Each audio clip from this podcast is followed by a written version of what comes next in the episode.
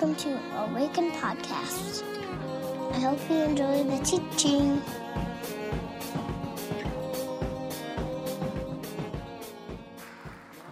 All right, friends. Uh, I mentioned last week that we had a privilege uh, of hearing from somebody from IJM. Uh, International Justice Mission is an organization that we have been kind of praying through and praying with as a leadership team and as a church. Uh, over this last year, we've been asking God, where might you be leading and where might you be guiding um, and, and showing us some opportunities where we, we might get involved and partner. And IJM has been one of those things that just continues to keep uh, keeps coming back. Uh, and so, um, you'll be hearing more about uh, Awaken and IJM and what we're going to be doing in partnership. Uh, we're going to share a little bit about that tonight at the annual meeting. Um, but for this morning, um, IJM has, uh, I think, 12 different people around the cities at 12 different churches teaching and preaching, uh, sharing a little bit about what they do. So if you would, please welcome with me Mr. Jim Martin from IJM. Thank you, Micah. Uh, it really is a privilege for me to get to be here. We do have uh, a bunch of our staff in the Twin Cities this, this weekend, uh, but my insider friends uh, told me that uh, getting to come to Awaken was a big deal for me. So I'm a little nervous, if you'll bear with me. This is exciting for me. I'm glad to be here. and because I'm so excited, I thought I'd begin by telling you something I don't normally tell people when I, when I come and preach. Micah didn't tell you this because I didn't tell him. But the, the fact is that I used to play for the New England Patriots. And I, am sorry that's a, if that's a problem for some of you. Um, but I want to tell you how that happened because it has some bearing on where I want to take us this morning. I grew up in Massachusetts, not far from Boston, about 10 miles from what was then called Schaefer Stadium, which is where the Patriots still play today. Uh, and I loved all kinds of sports as a kid, played all kinds of sports. But back then, we didn't introduce kids to contact sports until much later. So uh, I got all the way up through, you know, played all kinds of things. But uh, in junior high school, I was finally introduced to my first contact sport. The gym teacher came in uh, and was like, "Today, boys," because you know it was an all-boys gym class, a little bit like Lord of the Flies, actually. Uh, Today, boys, we're going to learn a new sport, a new game. It's called lacrosse. I'd never heard of it before. And so he hands out like sticks and balls to everybody. You know lacrosse, like you throw the ball with the stick and you catch it and all that kind of stuff. So he's like, go out in the field, master this new thing. And so we go out in the field, we're running around playing catch with the sticks and balls. Super fun for me because I'm like, it's this whole new thing, a whole new set of tools to work with. Loved it, uh, learned how to pick the ball up off the ground, cradle it as I ran down the field, all that kind of stuff. Super fun. Gym teacher comes back, uh, another, well, he was there the whole time, but in a week or two, uh, he introduces a new set of equipment. He gives everybody, he gives everybody a pair of gloves and a helmet because we're going to play a scrimmage. And I'm all excited about the scrimmage, and I put the gloves on, and they're just really cool. They feel awesome on my hands, and I'm holding the stick. And uh, poor, naive little me, I put my helmet on, and I'm like, I wonder what this is for. Because I had no idea about contact sports, right? So, uh, gym teacher gets everybody ready. We got on the field, and uh, I choose, I remember this vividly, the right hand forward position, because I wanted to be an attack, in an attack position. I wanted to be where the action was. So the whistle blows, the scrimmage starts, and not long into the game, I'm, I'm running down the field. My friend Brian hits me with a pass, like right in my stride. I catch it, I'm cradling the ball, and I'm like laser focused on that one little nylon square at the back of the net, which is where the ball's gonna end up momentarily. Like, this is what's going through my head. Then, out of the corner of my eye, I see this boy whose name is Tom Cronin. Funny how you always remember the first and last name of these people in your life. A couple things you should know about Tom. Tom is playing for the other team. Uh, Tom is also the only kid in my junior high who's been shaving for the last three years. I had not yet attained the full glory of my physical stature as you see it before you now. I was actually quite a skinny kid in junior high school. Uh, so I, am sitting, you know, as I'm running down the field, I'm thinking, I wonder why Tom's coming over here so quickly. I've got the ball, I'm not going to give it to him. Uh, so you can see what's about to happen, right? I, I later in high school would learn uh, that two objects cannot occupy the same space at the same time, and that when they attempt to do so, something uh, very technical called a collision happens. Uh, collisions have physical properties to them. You probably know all this. The main one for our purposes here this morning is that the more massive body always wins. Uh, Tom was by probably two times the more massive body in this collision. And so it wasn't that I ended up sort of laid out upon Mother Earth as I was somehow embedded in her crust. Like I got trucked. So I'm lying there on the ground, and a couple things are happening simultaneously. The first is I'm waiting for my left lung to reinflate because it seems to have stopped working. Uh, and then I'm thinking in the back of my head, I can't wait for the gym teacher to come over and to punish Tom for this outburst of violence. Like, this is ridiculous in the middle of gym class for crying out loud. So the gym teacher does come over and they scrape me off the ground and stand up, and it turns out I'm actually fine, like no, nothing broken, all limbs still attached, and all that's really good. And, uh, and he, the gym teacher does indeed turn toward, toward Tom, but instead of reprimanding Tom, he actually congratulates him on one of the best hits he's ever seen on a junior high school field. So this was the day I decided to investigate my junior high school's music program. My junior high had a fantastic music program, actually. Uh, it was desperately in need of low brass players, and so I began to learn how to play the tuba. This is all a true story.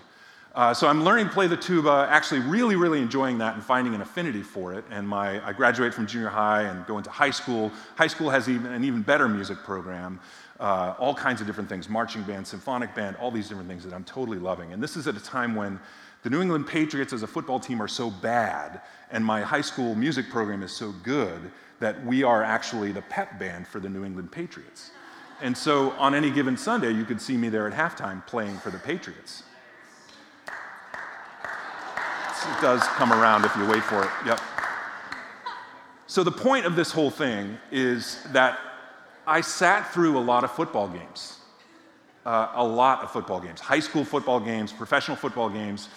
And it just started to happen after a little while, sitting on the sidelines, where I wouldn't just begin to wonder what would it be like? What would it have been like for me if I had actually overcome my fear and been able to get out there on the field, get into the middle of the struggle, and be with a team that was trying to do something that mattered to them? Because sitting on the sidelines was fun and I enjoyed playing my instrument, but I wondered, I began to wonder if I wasn't somehow made for something more. This was all happening at the same time, these, these couple of years of high school, where I was actually slowly getting to know the person of Jesus in a very deep and different way. I had come from a family that was uh, a family of origin that was quite um, problematic, and uh, had a good friend in high school, of course, in the band, who's, uh, who was a, a, believer in Jesus, and his whole family was just a, a, like a place of refuge for me. They would invite me in, they would feed me food, and they would love on me, and this was transformational for me. And I was like, boy, if, if this is what Jesus turns people into, then that's what I want. And so I made a profession of faith at the end of my high school career, and I started going to church as, uh, as part of that. And this interesting thing was happening. I would show up at church on Sunday morning, and everybody would be really glad to see me. Oh, Jim, come in, come in. And they'd sort of usher me in as this little Baptist church, and they'd sit me down in the pew, and we'd have the service. And then I'd walk out, and they'd say, Oh, Jim, tonight you should come back. We have another service on Sunday night. And I was like, Oh, great. So I would come back, and they would usher me in and sit me down in the pew, and we'd have the service. And then as I was leaving, because it was a Baptist church, they have a service on Wednesday night too. And they were like, Jim, you should come back on Wednesday night. So I'd come back, and they'd usher me in, and I'd sit in the pew. And some wonderful things were happening. I was, I was able to find a lot of people who were able to help me understand what I should no longer be doing, right? Because there was sin and behavior in my life that, that Jesus wanted to deal with, and people were very helpful in pointing that out. But what was interesting to me was it was very hard for me to find people who could tell me what I should now be doing. Does that distinction make sense? Because it seemed to me that sitting in the pew, we were actually preparing ourselves for something that there must be out there in the world some sort of epic adventure, epic mission that Jesus was calling us to. And it seemed like somehow a little bit like we were sitting on the sidelines. And this became more pronounced to me as I started reading the scriptures for myself because when Jesus came to earth, he came very clearly stating his purpose. When he, he said he'd been given all authority in heaven and on earth to proclaim and to build this, this kingdom of God on earth, to establish once and for, for eternity this kingdom of God. And when he described the nature and the mission of this kingdom, he used epic language. Listen to what Jesus says when he walks into the synagogue in Nazareth. Just at the beginning of his ministry, we have this recorded in Luke 4, verses 18 and 19. But Jesus walks into the synagogue and he's handed the scroll of Isaiah. And he unrolls it to the portion we now know as Isaiah 61, and he reads these words uh, about himself. He says, The Spirit of the Lord is upon me, because he has anointed me to bring good news to the poor. He has sent me to proclaim release for the captives, recovery of sight to the blind, to let the oppressed go free, to proclaim the year of the Lord's favor. Bring good news to the poor, proclaim release for the captives, recovery of sight to, for the blind, to let the oppressed go free. This is a huge world transforming mission that Jesus is proclaiming. And it struck me that you can't do any of these things by simply and only sitting in a church pew, as important as it is for us to be doing that here this morning. Then there's this conversation that Jesus has with the Apostle Peter in Matthew 16. Matthew 16, 18, Jesus turns to Peter, looks at him, and says, I will build my church, and the gates of hell will not prevail against it. The gates of hell will not prevail against it. The gates of hell will not prevail against it. What does this mean? Does it mean that Jesus is building a church that is so fortress like and strong that anyone inside it is protected from evil? I think there's some truth about the church being that for us, but this is not what Jesus is talking about here, right? Because if you think about it, a gate is not an offensive weapon, right? It's not, it's not the picture that Christians are running through the world and the minions of hell are carrying gates trying to bash them over the head with them, right? That's the wrong image entirely. It's the other way around. It's that the defensive weapon of the gate of hell is something that cannot resist the inexorable advance of the church. This is Jesus' picture of the church. It's a robust picture of the church inexorably advancing, even and perhaps especially into the places of deepest darkness in our world. For Jesus, this is simply a logical consequence of what it means to be the church. It means that we will show up and shine light in the places of darkness and that the oppressed will be set free. This is just what follows from Jesus' death and resurrection in the world. It is a sequitur. But what does this look like? Because I think we can take these things that Jesus intended for us to understand very concretely and we can turn them into abstractions, right? We can turn them into things that are, that are different. So if the gates of hell cannot withstand the inexorable advance of the church, what would that actually look like? And in fact, what would these gates of hell maybe look like in today's world? Well, as Micah said, I work with International Justice Mission. We're an almost 20 year old organization that is made up of professionals, of lawyers, investigators, and, and, social workers, and a whole bunch of other people that are all Christians and all working as an expression of their local church. There's about 700 of us worldwide working in about 20 different communities in the developing world. And our whole role is to intervene in cases of violence being perpetrated against the world's poor. So, from our vantage point in these 20 communities around the developing world, we have seen with shocking clarity what these gates of hell actually look like. And I want to give you just a couple of simple pictures of that this morning. The first is, uh, happens here in the city of Cebu. Cebu is a beautiful city in the central Philippines of about a million people. But when IJM arrived there in 2006, it was also a place of unspeakable violence being perpetrated, particularly against young girls. Girls like Charito. Charito was one of the very first clients that IJM met back in 2006. And like so many kids in the developing world, her family was in deep uh, economic desperation and struggle. And so she, in an effort to help, quit elementary school early, uh, or quit elementary school uh, altogether. And she started working to try to support the family. She was babysitting, she was doing people's laundry, whatever she could do. And eventually she landed a job as a live in nanny and maid. And at first it all seemed to be going well until her employer simply refused to pay her. And when she tried to leave, the employer wouldn't let her go. And so all of a sudden, she finds herself trapped in this domestic situation where she's being abused merely because she's vulnerable and she has no one she can call. She meets another woman about this time who, is, uh, who says she can help her, that she could get her a good job in a, in a club in Metro Cebu where she could make enough money to support herself and just not worry about the situation anymore. And being so desperate, she just jumped at the chance. But of course, this woman didn't have Charito's best interest at heart. This woman was actually a trafficker.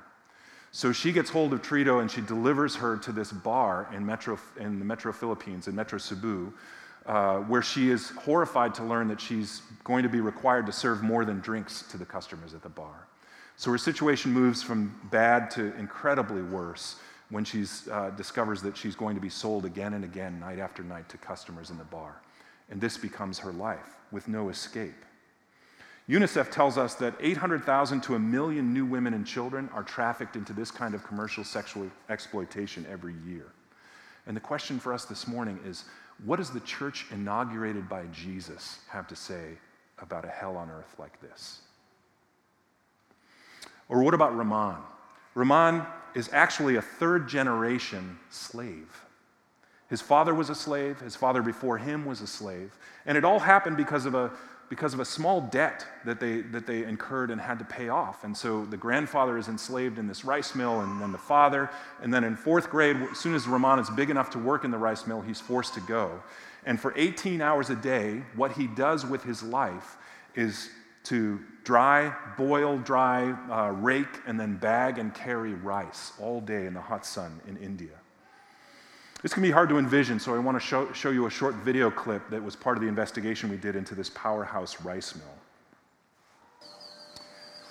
This is what it looks like to work in the hot sun for 18 hours a day, raking out rice, boiling rice, putting it in bags, and carrying it from place to place. Rahman was lured into this kind of slavery by this small loan that his family owed.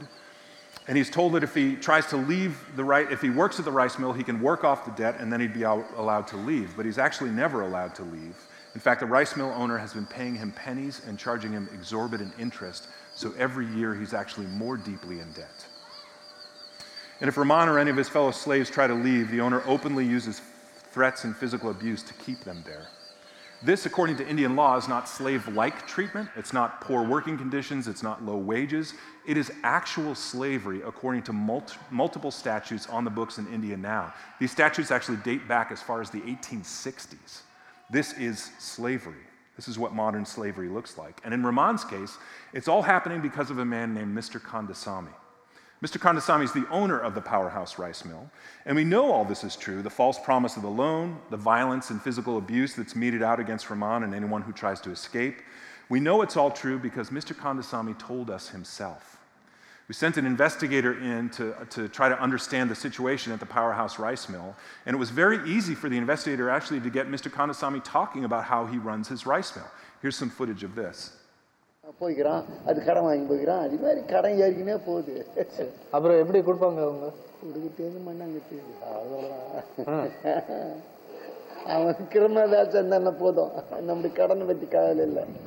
நான் சொல்றது புரியுதா? அவனுடைய ஒரு தெம்புக்காக தான் நம்ம வந்து செய்தால் தானே இங்கே வேலை இருபத்தஞ்சி வருஷமா செய்கிறோம்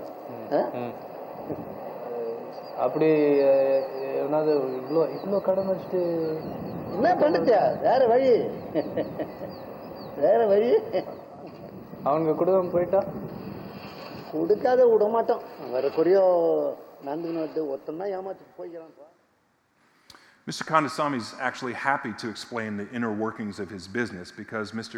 Kandasamy perceives no threat from local law enforcement. He's been doing this for years, for generations, in fact, with complete impunity. There's no one who will come forward to punish him. So, because he perceives no threat, he explains exactly how it works. He laughs as he says, The debt keeps accumulating. There's no way they can repay it. Do you see? This is how I've been running my business for 25 years. Now, this kind of slavery has been against the law in India since long before IJM arrived. But it's just that the enforcement of these good laws just doesn't extend to poor people like Rahman. In fact, the World Bank did a study a few years ago where they, they came to the conclusion that 4.5 billion people in our world, more than half the world's population, lives outside of the reach of the rule of law. So just think about that for a minute. For more than half of the people on planet Earth, there is no 911 phone call that you can make. There is no one that will come to rescue you. This is Rahman's situation. This is Chirito's situation. Not only just the, the horrible, the, the horrible vulner, vulnerability and violence of it all, but the realization that there is no one who can show up to enforce the laws that should be protecting you. So for Chirito and Rahman, I don't think they wake up every day primarily thinking about a need for clean water or for food or for medicine or even necessarily for a church. I think they wake up every single day waiting for someone to make the abuse stop. The scale of the problem is actually enormous in today's world. The Global Slavery Index indicates that there are somewhere, between, there are somewhere around 35.8 million slaves in our world today. That's more than we have ever known of in recorded history. And an estimated 14 million of them live in India. 14 million in India alone. And the question for us this morning is what does the mission of Jesus have to do with this kind of abuse? What does the mission of Jesus have to do, the church of Jesus, have to do with a hell on earth like this, like Ramon and Chirito are experiencing? Well, it turns out, for those of us that take the Word of God seriously, there can be no mistake, actually. Both testaments of our Bible make clear that God is passionate about this kind of injustice and that He wants it to stop. Irish Old Testament scholar Christopher J.H. Wright says several wonderful things. One of them is this that the Old Testament alone speaks to the issue of injustice with more frequency than any other issue except idolatry. For example, we can probably, some of us, quote Micah 6 8 from memory, right? He has told you, O mortal, what is good and what does the Lord require of you, but to do justice and to love kindness and to walk humbly with your God. Think about that for just a second. God has been so kind to reduce everything He requires of us down to a short list of three things do justice, love kindness, walk humbly with your God. But as I'm sure you're aware, this is just the tip of the iceberg. David, the great prophet, priest, king, and Old Testament poet of the Bible, was constantly looking for ways to express what he loved so much about this God that he was in relationship with, and why it was that this God was unique in the world from any other idol, any other would be God. And so he's constantly saying these beautiful poetic things about God. One of them I love is in Psalm 35. Psalm 35:10, David says this, "All my bones will say, right? This is the poet saying, I will cry out from the depth of my soul. All my bones will say, Who is like you, O Lord? Why? What is this distinguishing thing about God? David says, You deliver the weak from those too strong for them, the weak and needy from those who despoil them. Right? This is, this is an identifier of the character of God, that He is a deliverer of the weak. The great prophet Isaiah says this at the beginning of his work of prophecy in the Old Testament. He says to the people of God, Learn to do good, seek justice, rescue the oppressed, defend the orphan, plead for the widow. Again, for those who, of us who take the scriptures seriously, there can be no mistaking that God is passionate about this form of injustice in the world, and He's actually calling His people to engage in this issue. The prophet's picture of the people of God is remarkably robust. Jesus' picture of the church, the people of God, is that of a vibrant, courageous body that is light, even and especially in great darkness. It's a church that brings good news to the poor, that proclaims release to the captives and recovery of sight to the blind, that lets the oppressed go free. It's a church that the gates of hell simply cannot prevail against.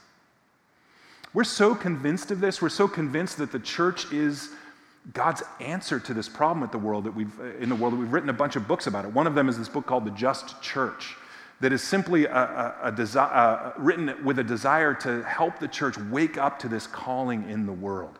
The first half of the book is all about the connection, the intimate connection between discipleship and justice, that we as disciples of a God who is passionate about justice would become justice doers in the world because of our discipleship.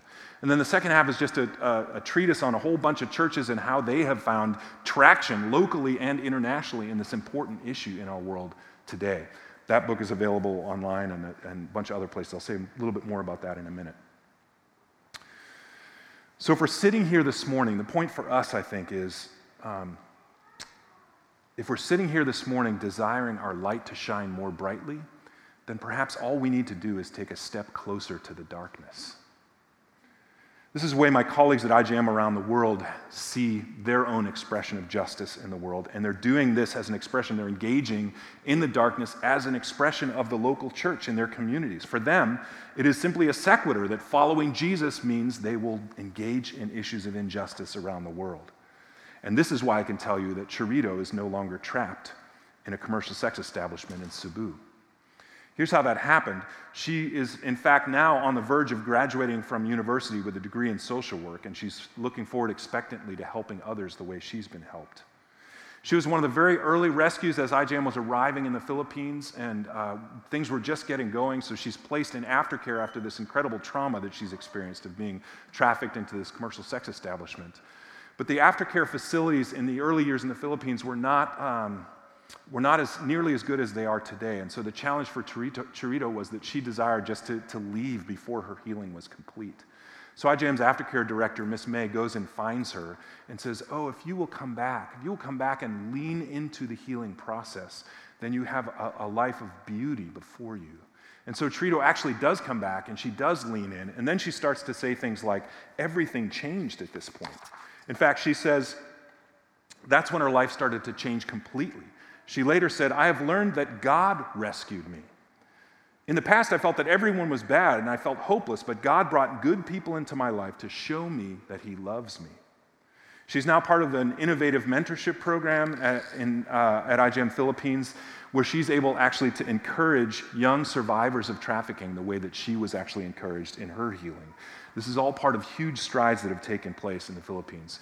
We started this work in 2006 and 2007 in the Cebu area in a Tri City region uh, in Cebu under the auspices of a Gates Foundation grant. And our, our statement to the Gates Foundation was if you will fund this work for four years, our assertion is that we can, we can reduce the trafficking of minors in the, in the greater Cebu area by 20% in just four years. So the Gates Foundation funds this. Cherito is rescued. Uh, many other girls are rescued. Uh, actually, a modest amount. It was about 85 girls were rescued over those four years uh, or 125, pardon me. About 80 people were arrested, 80 criminals were arrested, and some of those uh, first arrests were going through the court system and starting to come to trial. That's where we were at at the end of four years. But when we went back and did the assessment of the level of victimization of minors, a third party group of criminologists actually confirmed that it wasn't a 20% reduction in the number of minors available for trafficking, it was an astonishing 79% reduction. So there, So there are literally thousands of girls like Cherito who will never have to experience that kind of abuse because the criminal justice system is now functioning at a much higher rate. I'm also pleased to tell you that Rahman and his family are no longer suffering in the, in the powerhouse rice mill. IJM's team in Chennai, India, was able to document the illicit abuse that was going on in the rice mill where Rahman was enslaved. The team then presented the evidence to local officials who were compelled under law to act because the law was being broken. And so, in an IJM assisted operation, Rahman and 34 other women, children, and men were rescued. And they were granted official release certificates by the Indian government. This document, this release certificate, is like a, like a personal emancipation proclamation that decrees that the debt is forgiven and that the person is set free. So, Rahman and his family actually now, I'm happy to report, are thriving. This is a picture of the day that they got their goat. My favorite thing about this picture is that little boy's eyes, right? He's got some mischief in his eyes. and his, in his case, that is a glorious thing, right? He's been given his childhood back. Rahman is actually working a construction job. His kids are in school. He's enrolled in IJM's community leadership training program. And today, he's actually leading 70 other families in his village to petition the Indian government to provide running water and electricity to their village. But what of Mr. Kandasamy, right? Because the challenge is you can free Rahman and those, 20, those 24 other people from Mr. Kandasamy's rice mill. But actually, if you leave Mr. Kandasamy there, he's just going to go out and victimize more people. So there was an arrest made, and my colleagues in, in Chennai in India actually worked very, very hard over the course of two separate trials to bring Mr. Kandasamy to justice. It took several years, but eventually Mr. Kandasamy was convicted in a landmark trial. And one of the statutes that was used to convict him dates all the way back to the 1860s. So Mr. Kandasamy was sentenced to five years of hard labor as, uh, for the crime of habitually dealing in slaves. That's what he went to jail for. Rahman's rescue and hundreds of others like them have led us actually to our knees as an organization. Because, on the one hand, the problem seems huge 14 million people enslaved just in India.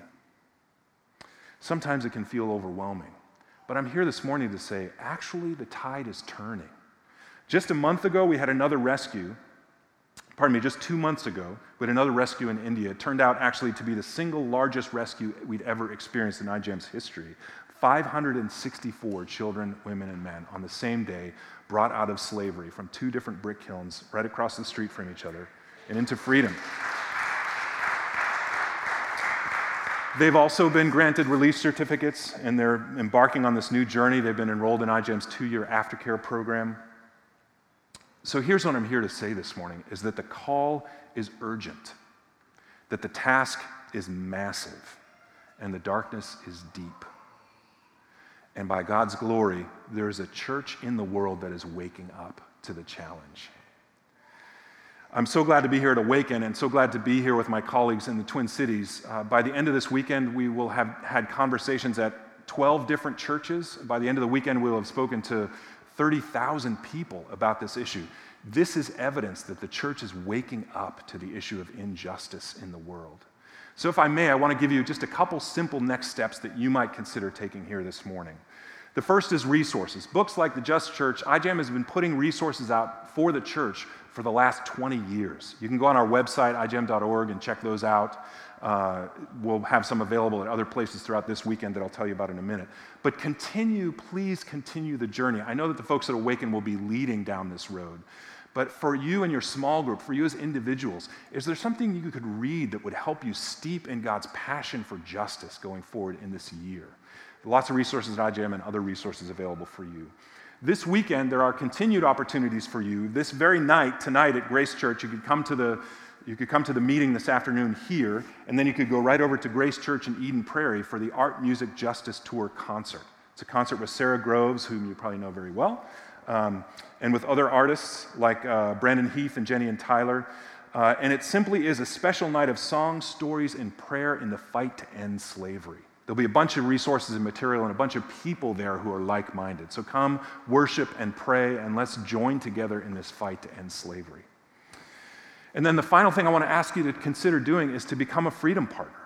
Uh, IJM will continue delivering these services to people in the developing world free of charge because other generous people will be paying for them. So I want to invite you to do that, to spend a few dollars a month to pay for the rescue that the poor cannot afford. You can find us online and, and partner with us on that way if you're interested. But the important thing to, to remember is that this is actually an invitation.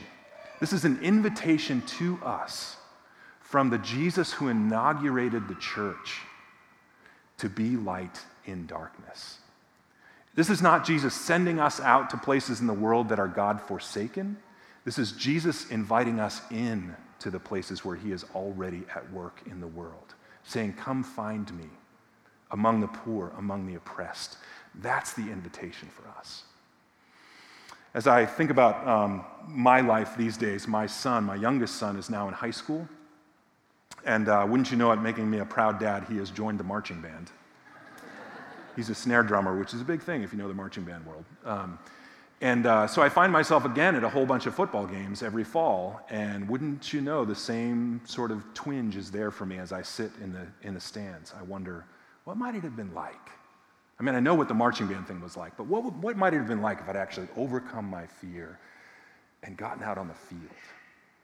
But I realized this, this last year, especially, that there's a, there's a more important question that needs to be dealt with. Because as my kids get older, I have two daughters in college, and I think about uh, down the road, I, I hope that someday I will actually sit before a tribunal of grandchildren who will look up at me and ask me all kinds of questions about what the world was like when, when I was young. And I think among them will be questions like Grandpa, Grandpa, where were you when there was an epidemic of violence being perpetrated against the world's poor? Where were you when there were 35.8 million people in slavery in the world? Where were you when young girls were being trafficked into commercial sex establishments? What I hope I can say is that I was not on the sidelines, that I was actually in the middle of the fight, and that I can tell the story of a church that awoke to this kind of violence and changed the world. Would you pray with me and then we'll transition into a, a period of silence? Jesus, we are uh, grateful to you, grateful for, uh, for your work to save us, to redeem us, to transform us. Grateful that you have given us beautiful communities like Awaken, and grateful that you are attentive to the things that we need in the world. And God, uh, just deeply grateful also that you have invited us into this work that matters so deeply to you. That you have invited us to be a church, to be a people that shines light even in dark places. So we pray this morning, God. We ask that we might um, earnestly and humbly just lay ourselves before you this morning and ask, what would you have us do? What next step what might we be able to take? What, what might we read? What discussion might we enter? What, what might we do to be your church that is light, even and especially in very dark places? And as we do that, as we courageously take faithful steps, Jesus, may you be glorified by your church. In your name we pray. Amen. I invite you to a time of silence to consider um, what you've heard this morning and what God might be leading you to or us to as a community. So, just for a few moments here.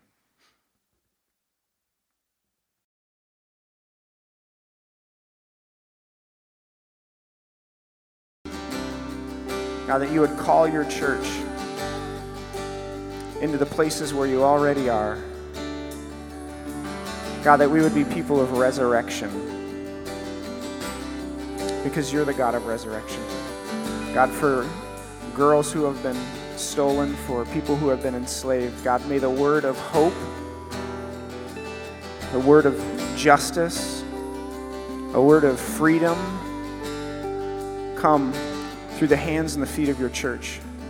God, could we be so bold to ask that you would use us, that you would take this small little community in this corner of your kingdom, and that you'd use us and our resources and our prayer, and God, that you would turn the tide